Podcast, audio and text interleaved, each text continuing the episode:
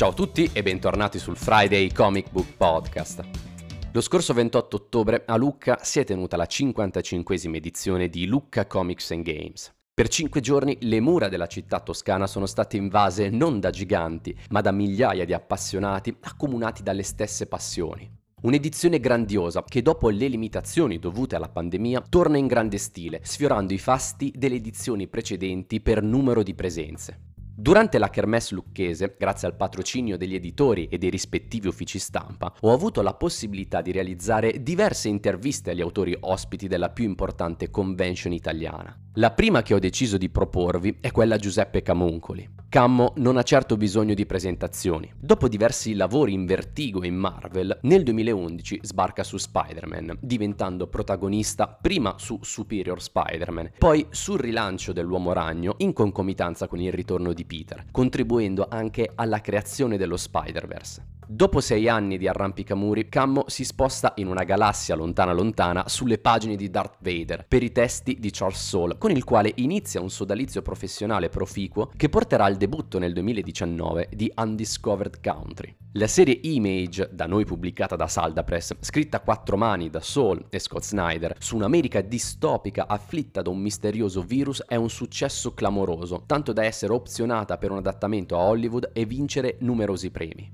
Grazie a Saldapress, nella splendida cornice dell'atelier Ricci, ho avuto la possibilità di dialogare con Cammo, in primis su Foodmetti, nuova iniziativa che unisce fumetti e cibo di cui Cammo si è occupato in prima persona, coinvolgendo nomi di rilievo come Chef Tomei e CB Cebulski. Dopo la parentesi culinaria, l'argomento si è spostato su Undiscovered Country e del perché Scott Snyder e Charles Soule abbiano scelto un team artistico europeo per illustrare un titolo così profondamente radicato nella storia e nella cultura americana. Non solo Undiscovered Country però, con Cammo c'è stato spazio anche per parlare di un altro dei suoi lavori che raccontano uno spaccato di America, questa volta però edito da DC, ossia The Other History of the DC Universe, un titolo peculiare, un ibrido tra fumetto e prosa realizzato con il premio Oscar John Ridley. Vi lascio dunque all'intervista completa. Buon ascolto! Ciao Cammo, benvenuto Eccoci. sul Friday Comic Book Podcast. Sono davvero contento di avere la possibilità di intervistarti anche perché sai quanto io ti stimi e sia un amante del, dei tuoi lavori. Prima di tutto, come va? Com'è questa, questa Lucca? Tornata a regime, diciamo. Ah, sì, sì, in piena fioritura direi. No, bellissima, è solamente il primo giorno, ma sembra che sia già passato tutto il weekend perché ci sono un sacco di, di persone, perché ci sono un sacco di, di, eventi, perché c'era voglia di tornare. L'anno scorso è stata una bella edizione comunque, eh, perché sono stato, certo. non si può dire che non sia stata una bella Lucca eh, quest'anno effettivamente si sente veramente il ritorno alle origini. Però detto questo, siamo qui a Foodmetti che è questa novità. Esatto. E, e, sono particolarmente felice che stia andando molto bene perché insomma è un'idea nata in poco tempo. Eh, ti volevo chiedere perché mi hai anticipato proprio la, la prima domanda, allora ti lascio anche le veci del conduttore, no? Perché sei impegnatissimo quest'anno e poi tra l'altro giusto un paio di giorni prima dell'inizio è stato annunciato questo progetto Foodmetti sì. che è molto particolare. Ci puoi dire come nasce l'idea? Perché comunque sei stato coinvolto in primissima persona, neanche in prima, proprio in primissima persona. Sì, sì, diciamo che l'idea parte un po' da me, da un paio di suggestioni che nel corso dell'ultimo anno mi erano insomma fiorite in testa, complice anche una serie di mm, pubblicazioni no? mm. o di operazioni editoriali barra cross mediali che mi facevano pensare che mai come in questo momento il mondo della cucina e il mondo del cibo fossero comunicanti, no? per esempio la tonica di Paprika che ha fatto sì. Mircandolfo no? con Baladin, oppure sempre Mircandolfo, eh, la pizza che le è stata dedicata da Sorbillo, che non sì. è certo l'ultimo degli arrivati, anzi. E quindi sono tutte operazioni che io, che sono un amante della cucina, del buon mangiare, del buon bere, ho sempre pensato ah, è una figata, una figata. Oppure per esempio anche la ripubblicazione del libro Cucinare con Corto Maltese da parte di Kong, sì. no? Insomma, tutti, diciamo, tutti i segnali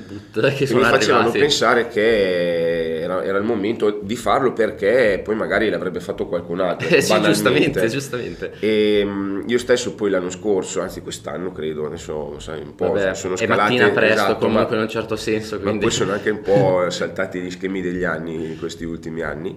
Ho fatto l'etichetta di questo amaro che si chiama Amaro KO sì.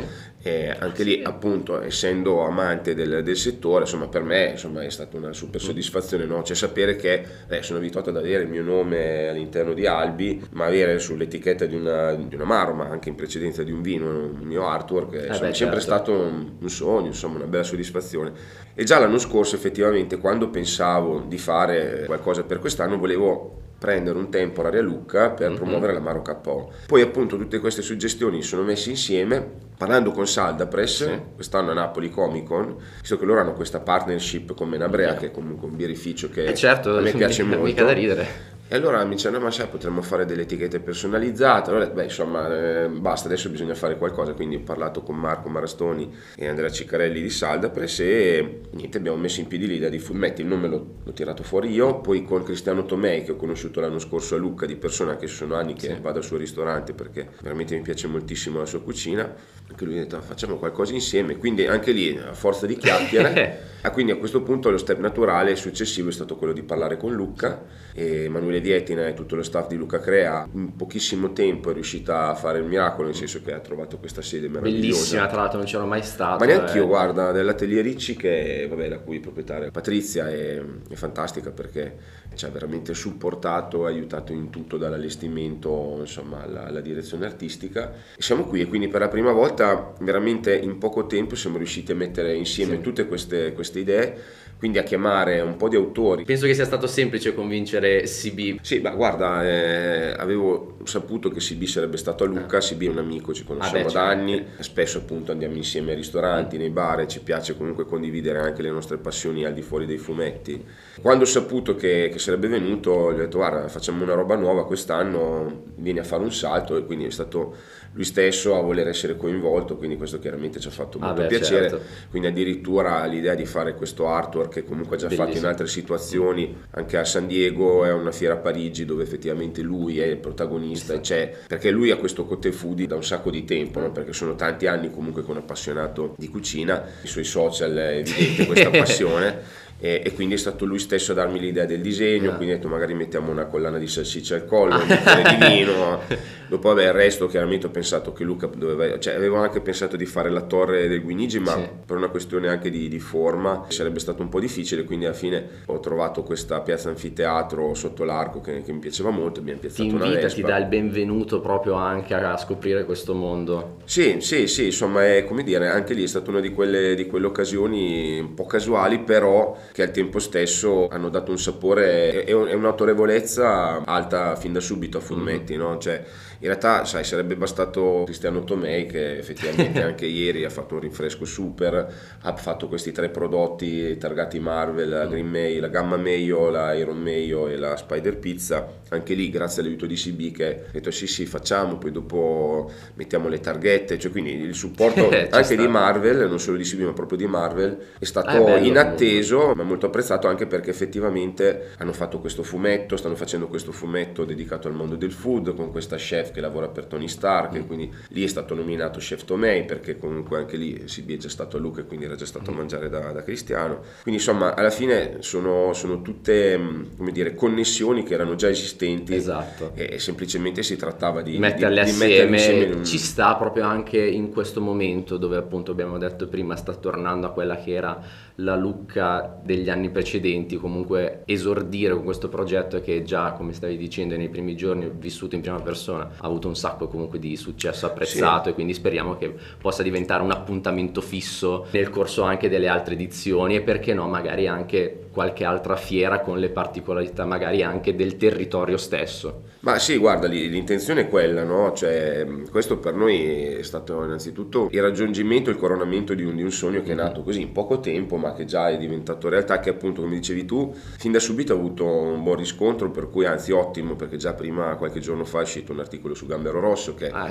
insomma non, non, è, non è esatto, per me non è abituale, ecco, sono abituato ad altre cose, ma insomma questo chiaramente fa piacere perché vuol dire dire che insomma si, si parla di qualcosa che, che piace e che, che, comunque scatena una passione più o meno da parte di tutti, perché poi alla fine insomma in tutti questi anni qua di Luca cioè, si va sempre a tavola, si mangia, si beve, certo. si condivide il tempo esatto. anche in questo modo, no? E, e sì, l'idea è quella che poi magari diventi qualcosa di annuale, quindi già stiamo ragionando sull'anno prossimo. Bene. Luca in questo ci, support, ci ha supportato fin dal primo momento perché come noi ha creduto veramente nell'idea e come dicevi tu sì, ehm, insomma per le fiere penso che anche per una questione di partnership, e visto che ci hanno sostenuto saremo, saremo, a Lucca, nel senso che è la, è la sede naturale e, e, e, chiaramente saremo all'Atelier Ricci perché ormai è diventata... No, no, speriamo di rimanere qua sentiamo, perché è veramente ci sentiamo bello. veramente a casa, ma ripeto, in questo Patrizia è bravissima, ha, una, ha, un grande senso dell'accoglienza. Però magari ecco, al di fuori delle fiere del fumetto, perché no? Perché poi l'idea mia eh, iniziale è sempre stata anche quella di dire l'appassionato del cibo viene e magari scopre che c'è un fumetto sì. di corto maltese e viceversa. Verso, certo. no? E quindi posto che uno come me non sia già appassionato di eh, entrambi, certo. entrambi i settori, ma ecco effettivamente anche Strip Spirit è questa azienda di Milano collegata con Galleria Noage che fa appunto il gin di Valentina, mm-hmm. il rum di Corto Maltese, sì, la vodka sì, di Rasputin. Presente di cui tra l'altro ho comprato i prodotti e, e, li ho trovati di una bellezza, di una raffinatezza incredibile anche solamente a livello di packaging. Ecco, anche quello è stato uno dei segnali che mi ha fatto pensare che c'era, c'era, già abbastanza roba sì. senza bisogno di fare niente di nuovo, no? semplicemente metterle tutte assieme e avere un piccolo angolo, certo. un piccolo corner dove effettivamente assieme ai prodotti vendiamo anche i libri e un piccolo corner appunto in cui ci siano libri eh, e tra virgolette che sono a metà, no? sì, cioè tipo certo. appunto le ricette di Sanjay, i Gotham City Cocktails di Panini Panini, cioè avremmo voluto portare il mondo, eh? Certo. cioè tipo anche certi fumetti per esempio che parlano di cibo, la taverna di mezzanotte, certo. ma ce ne sono tanti. Però appunto se arrivano diciamo sirene anche dall'altra parte, no? dal mondo del food, di fare un corner in una qualche fiera sì, di sì. gastronomia no? rispetto al fumetto, insomma saremo sicuramente pronti. Speriamo, perché davvero sentendo e vedendoti parlare si vede che c'è proprio la volontà, il progetto ah, sì, e, e sicuramente andrà bene. Però adesso vorrei passare a parlare di Undiscovered Country, certo. perché comunque sei di nuovo ospite di Saldapress con Undiscovered Country, la serie Image attualmente in corso. Il titolo sta riscuotendo un grande successo, tra l'altro fin dagli inizi. Eh, era una cosa che ti aspettavi, nel senso ovviamente uno si aspetta sempre il meglio, perché è ovvio, però così tanto, ma soprattutto così tanto fin da subito, dai primi due numeri. Beh, insomma, sì, ci si spera sempre, poi dopo io parto sempre con aspettative abbastanza basse, così, tra virgolette, non si può rimanere deluso. Il della delusione cocente è sempre lontano, però no, è, cioè un po' ci speravo nel senso che è un progetto come questo, con un titolo di questo tipo, con eh, due autori come Scott Snyder e Charles Soul eh, alle spalle, ecco, mi sembrava che avesse tutte le carte per poter andare molto bene. Dopo sai, delle volte anche le ricette migliori sulla carta non, non vengono apprezzate, no? Quindi insomma si sta sempre un po' su chi va là, però i segnali anche lì erano, erano, sempre buoni nell'aria, già il fatto che ci sia stata ancora prima della pubblicazione, parliamo del 2019 quando è stato pubblicato per la prima volta in America, che c'è stato l'interesse di, di varie case produttrici americane per comprare i diritti per farne film o serie tv, è stato uno di quei segnali, insomma la gente che abbiamo a Hollywood è molto brava ma insomma ci ha fatto capire che c'era una sorta c'era. di gara per, per accapararsi i diritti, quindi anche quello è un segnale che ti fa capire che insomma hai per le mani C'è qualcosa, qualcosa, di interessante, quindi sì un pochino, ecco, un pochino era, era impossibile insomma non, non pensare sì. che potesse andare bene. Tra l'altro hai detto ritorni a lavorare sia con Snyder con il quale avevi sì. lavorato sul Star Batman sì. che con Charles Soule con il quale avevi lavorato su Vader e altri. Esatto. Sappiamo che tutti e due collaborano per la sceneggiatura e che di solito si dividono sì. un capitolo a testa. Ecco, sì. Ma c'è un criterio nel senso, cioè magari è semplicemente una divisione, io faccio questo, faccio il numero uno, tu fai il numero due, eccetera, oppure magari determinati punti c'è uno, uno, dei due che vuole scrivere quello che ah posso farlo io? No penso che è proprio divisione abbiamo, scolastica. abbiamo cercato di fare una cosa molto pratica e mm-hmm. il metodo l'hanno inventato loro quindi non ci metto becco. E Snyder fa i numeri dispari e ah, okay, fa i numeri pari. È proprio così. Poi alla fine insomma chiaramente prima discutono certo. di quello che deve succedere e eventualmente c'è un passaggio dell'altro per uh, sistemare alcune cose, per magari dare degli input rispetto a scene. Esatto, perché comunque devono tenere una coerenza proprio narrativa, ma a livello letterario testuale perché sennò Certo. può sembrare che sia scritto da due autori diversi, cosa che non si nota. E infatti, infatti, infatti è incredibile. è Sembra un- una testa sola, non eh, più teste che collaborano per scrivere perché non, non noti, perché di solito ognuno ha poi il suo stile. Sì, sì, sì, sì, sì, assolutamente. No, invece devo dire che c'è una grande uniformità e una grande, come dire, coerenza no, in, quello, in quello che fanno. Poi, onestamente, quando mi arrivano le sceneggiature, non so quanti passaggi siano stati fatti, cioè a volte lo so perché draft 2, draft 3, Sì. magari a volte dicono guarda disegna fino a pagina 10 perché il resto lo stiamo ancora sistemando, quindi magari nel frattempo vengono Certo. dialoghi tra di loro. Non so nemmeno quanto l'editor in questo ci metta lo zampino, ma sicuramente qualcosa lo farà Will Dennis perché è un editor molto bravo, però sì, di fatto insomma, tutto quello che mi arriva è assolutamente molto omogeneo e questo facilita il lavoro di tutti. Immagino. E tra l'altro, eh, fin dalle prime battute, è evidente come la serie voglia raccontare i pregi e i difetti degli Stati Uniti, rielaborando però esaltando anche la cultura e la stessa storia del, del loro paese, filtrata però in una lente distopica. Ecco, vista la natura in un certo senso patriottica del titolo, mi sorge spontanea la domanda: perché affidare quindi la parte grafica ad un team non americano, in questo caso italiano? Beh, allora, eh, devo, dir- devo dirti che non mi sono posto la domanda inizialmente Mm. perché è stato talmente rapido il mio coinvolgimento sulla serie, nel senso ho finito di lavorare su Vader e Sol mi ha detto guarda dobbiamo subito fare qualcosa perché insomma è evidente che lavoriamo bene insieme, no? quindi mi ha detto c'è questa roba, io ci ho pensato due secondi, ho detto sì, facciamo un Discover Country perché era anche un po' che avevo voglia di fare qualcosa di creator own, no? cioè che, che non fosse proprietà di, di, Di altri. editrici, giusto per, per variare un po'.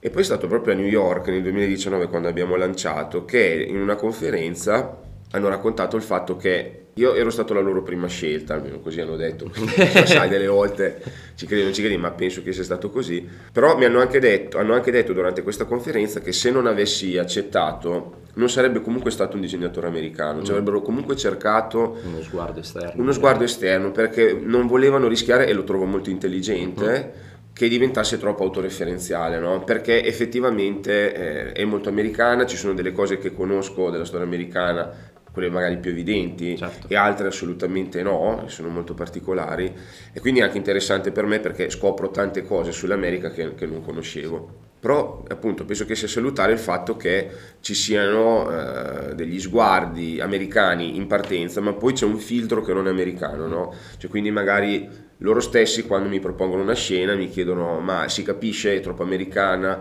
eh, è una roba che capiamo solo noi americani oppure secondo te è una roba che possono capire tutti? E quindi giustamente questo punto di vista esterno è utile per la serie perché È un po' il melting pot che ci insegnavano a scuola del- dell'ideologia americana, No, sostanzialmente. sicura- sicuramente e al tempo stesso, ripeto, non volevano rischiare di, di parlare solo a se stessi. se- ok. ok? Cioè, effettivamente volevano che questa serie, pur parlando di America, America. parlando di cose anche molto specifiche, avesse un, un respiro e una comprensione insomma, globale. E Certo. del resto, effettivamente, l'anno scorso, quando abbiamo vinto il premio Boscarato a Treviso come Sì. miglior serie straniera, ecco, loro, loro stessi sono stati molto stupiti perché è la testimonianza di, di quello che dicevamo prima, che effettivamente un libro che parla così tanto di America potesse piacere così tanto anche una platea internazionale. Esatto, e tra l'altro anche a livello grafico, perché comunque in ogni arco narrativo ci spostiamo in una nuova zona per cercare di arrivare al centro della spirale, Sì. che è bellissimo per noi, immagino anche per voi, forse per te un po' meno, perché in ogni arco narrativo cambi setting, quindi non hai mai un,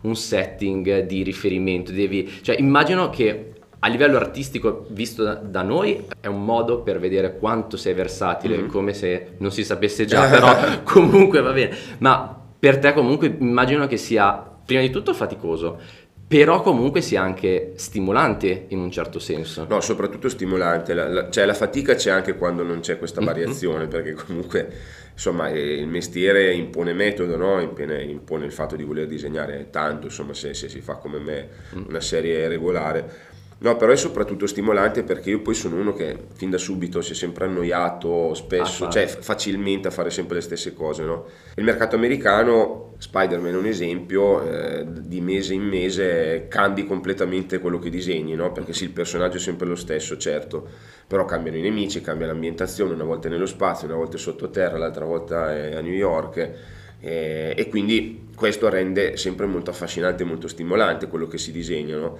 cioè la ripetizione, la, la, ripetitività non è mai stato ecco, i dettagli del che... costume di Spider-Man no, ragnetti. No, no, quella è un'altra cosa perché, come dire, è il personaggio, no, è, certo, fa, però... fa parte del gioco. No, no, quello devo dirti che non... però è non so, eh, no, se, sempre, sempre New York, esatto, sempre New York, sei anni di storia dove c'è sempre J. Jonah Jameson eh, che vuole le foto di Spider-Man, eh, certo. Basta, no? E invece, ecco, a Discover Country ogni sei numeri cambia setting, cambia zona dell'America e quindi questo porta appunto nuove sfide, ma porta anche nuova creatività, per cui insomma tutte le volte mi devo inventare qualcosa che non ho fatto e possibilmente che non abbia mai fatto nessuno. No? Esatto. A me queste sono cose che danno un sacco di stimoli e ci prendo gusto e mi diverto sempre. Guarda, ti volevo chiedere se questo nuovo modo di approcciarti comunque con questo cambiamento magari ti avesse rallentato in un certo senso, però dal tuo entusiasmo e da quello che hai appena detto mi sto rispondendo da solo che ti ha, ti ha, stimolato e quindi vedo che stai probabilmente ti ha dato ancora di più la carica per, sì, per sì. andare avanti sì sì assolutamente però ti faccio sempre un'altra domanda a livello grafico una cosa che si nota dai, fin dai primi numeri e che è diventato una sorta di marchio distintivo e anche rispetto ai tuoi lavori di prima è che utilizzi molto di più la doppia pagina certo. non solo come la splash d'impatto ma proprio anche a livello narrativo per impostare una narrazione certo. widescreen mi domandavo se questo tipo di soluzione è per dare l'idea, per trasmettere sia la scala del fumetto e la sua spettacolarità, ma anche un po' per dare quel taglio, come dicevamo prima, ricollegandoci a quello di prima, da blockbuster hollywoodiano anche. Ma guarda, in realtà sono tutte indicazioni della sceneggiatura mm. e ci sono sia in quelle di Snyder che in quelle di Soul. Ma del resto, se, eh, se, vai a vedere sia il mio numero di All Star Batman con Snyder, sì. ci sono almeno un paio di doppie spread mm-hmm. eh, che erano indicate in sceneggiatura stesso Vader ci sono un sacco di doppie spread, quindi eh, onestamente non so nemmeno io se sono loro due eh, a cui piace particolarmente okay, usarle, se è un trend eh, come dire, generalizzato del, dell'industria americana.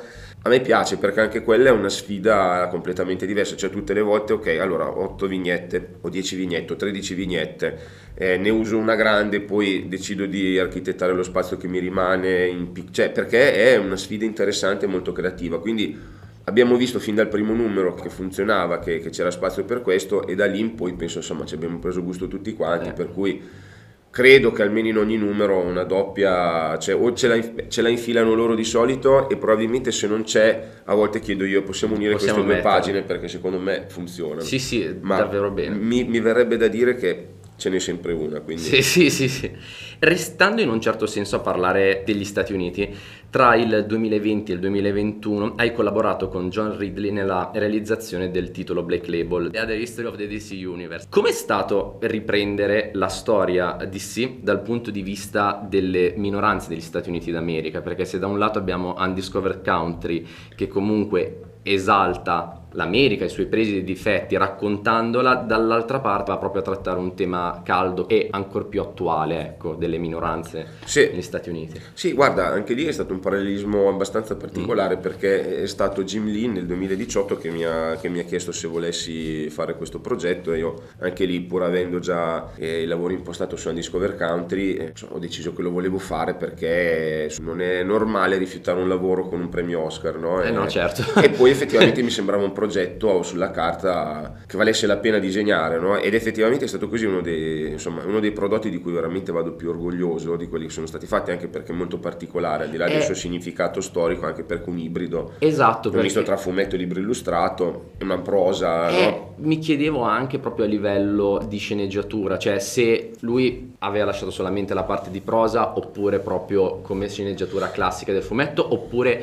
se magari da quello che lui aveva scritto come prosa tu hai elaborato la pagina. Esatto, sì, quello, ah, cioè nel okay. senso io avevo il testo narrato, diciamo, avevo mm-hmm. il flusso di coscienza, sì, perché sì. sono tutti narrati sì, in prima certo. persona, sono cinque narratori mm-hmm. diversi, e da quello ho desunto le immagini, quindi ho mm-hmm. deciso cosa mettere come, come Grande immagine di riferimento. in questo caso. E anche eventualmente come dividere la pagina, perché poi tra l'altro la prima pagina di prova che ho fatto era più fumetto, no? era più divisa in sequenze, dopo è stato lo stesso giorno, ho detto no ma rompi gli schemi, fai come ti pare, ed effettivamente effettivamente poi sono andato a vedermi la storia dell'universo DC di, di, di Perez, perché quella è stata l'ispirazione sì. no, per fare l'altra storia dell'universo DC e quindi effettivamente anche lì c'era una gabbia compositiva molto particolare e ho cercato, a un certo punto ho detto, beh sì, alla fine guarda, posso fare un po' quello che voglio, quindi cercare di mantenere un po' una scansione di storytelling eh, fumettistica, però al tempo stesso anche molto libera, è stato molto divertente.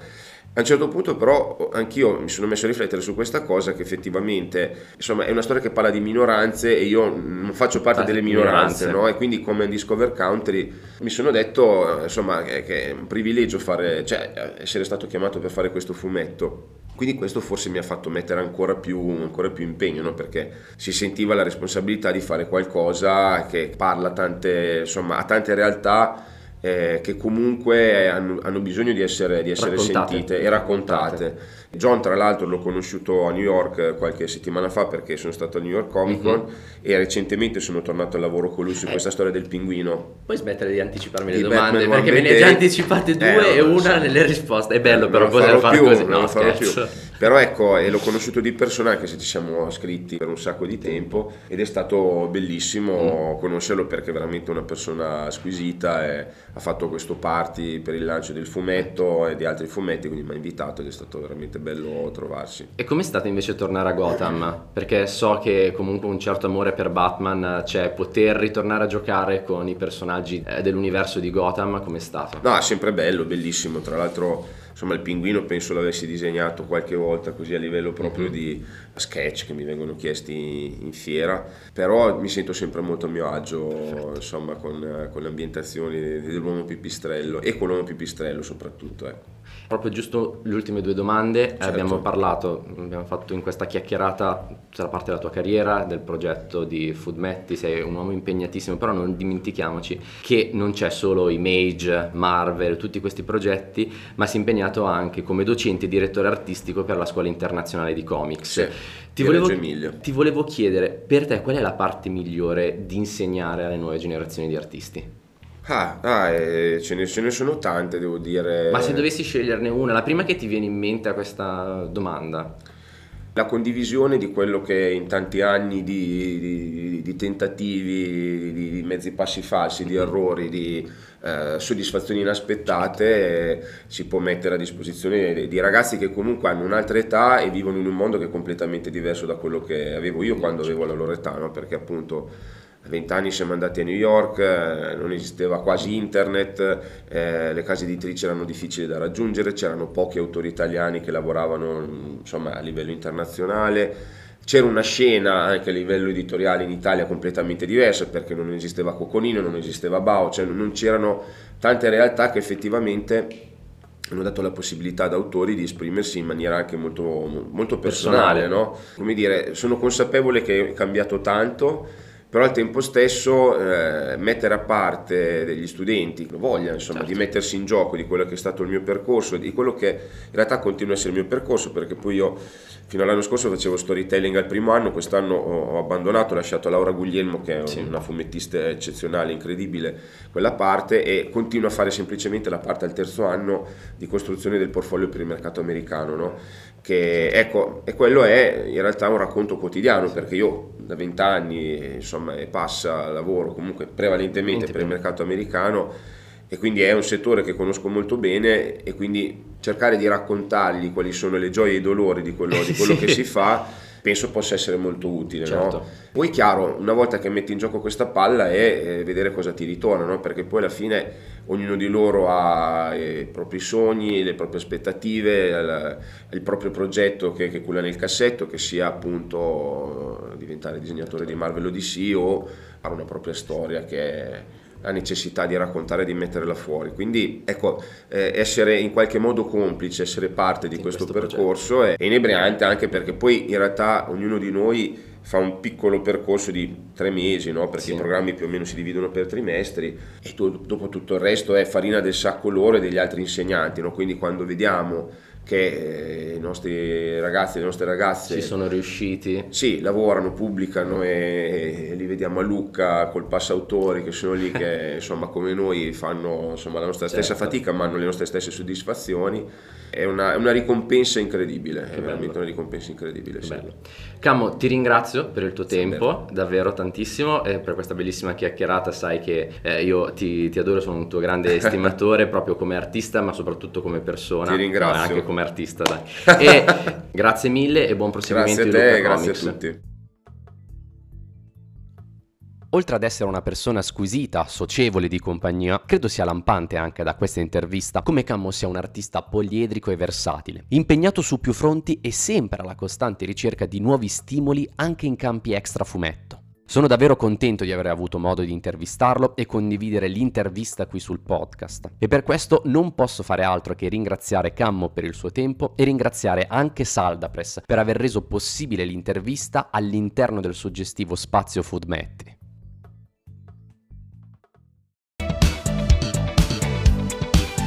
Quella che avete appena ascoltato era la mia intervista a Giuseppe Camuncoli. Io vi ringrazio per aver ascoltato il Friday Comic Book Podcast e se la puntata vi è piaciuta vi chiedo di far conoscere il podcast ad un vostro amico. Mentre per contenuti esclusivi ed essere sempre aggiornati sull'uscita dei nuovi episodi seguitemi sui miei canali social dei quali trovate i link in descrizione. Con il weekend ormai è prossimo io vi do appuntamento alla prossima puntata e fino ad allora ricordate, read more comics!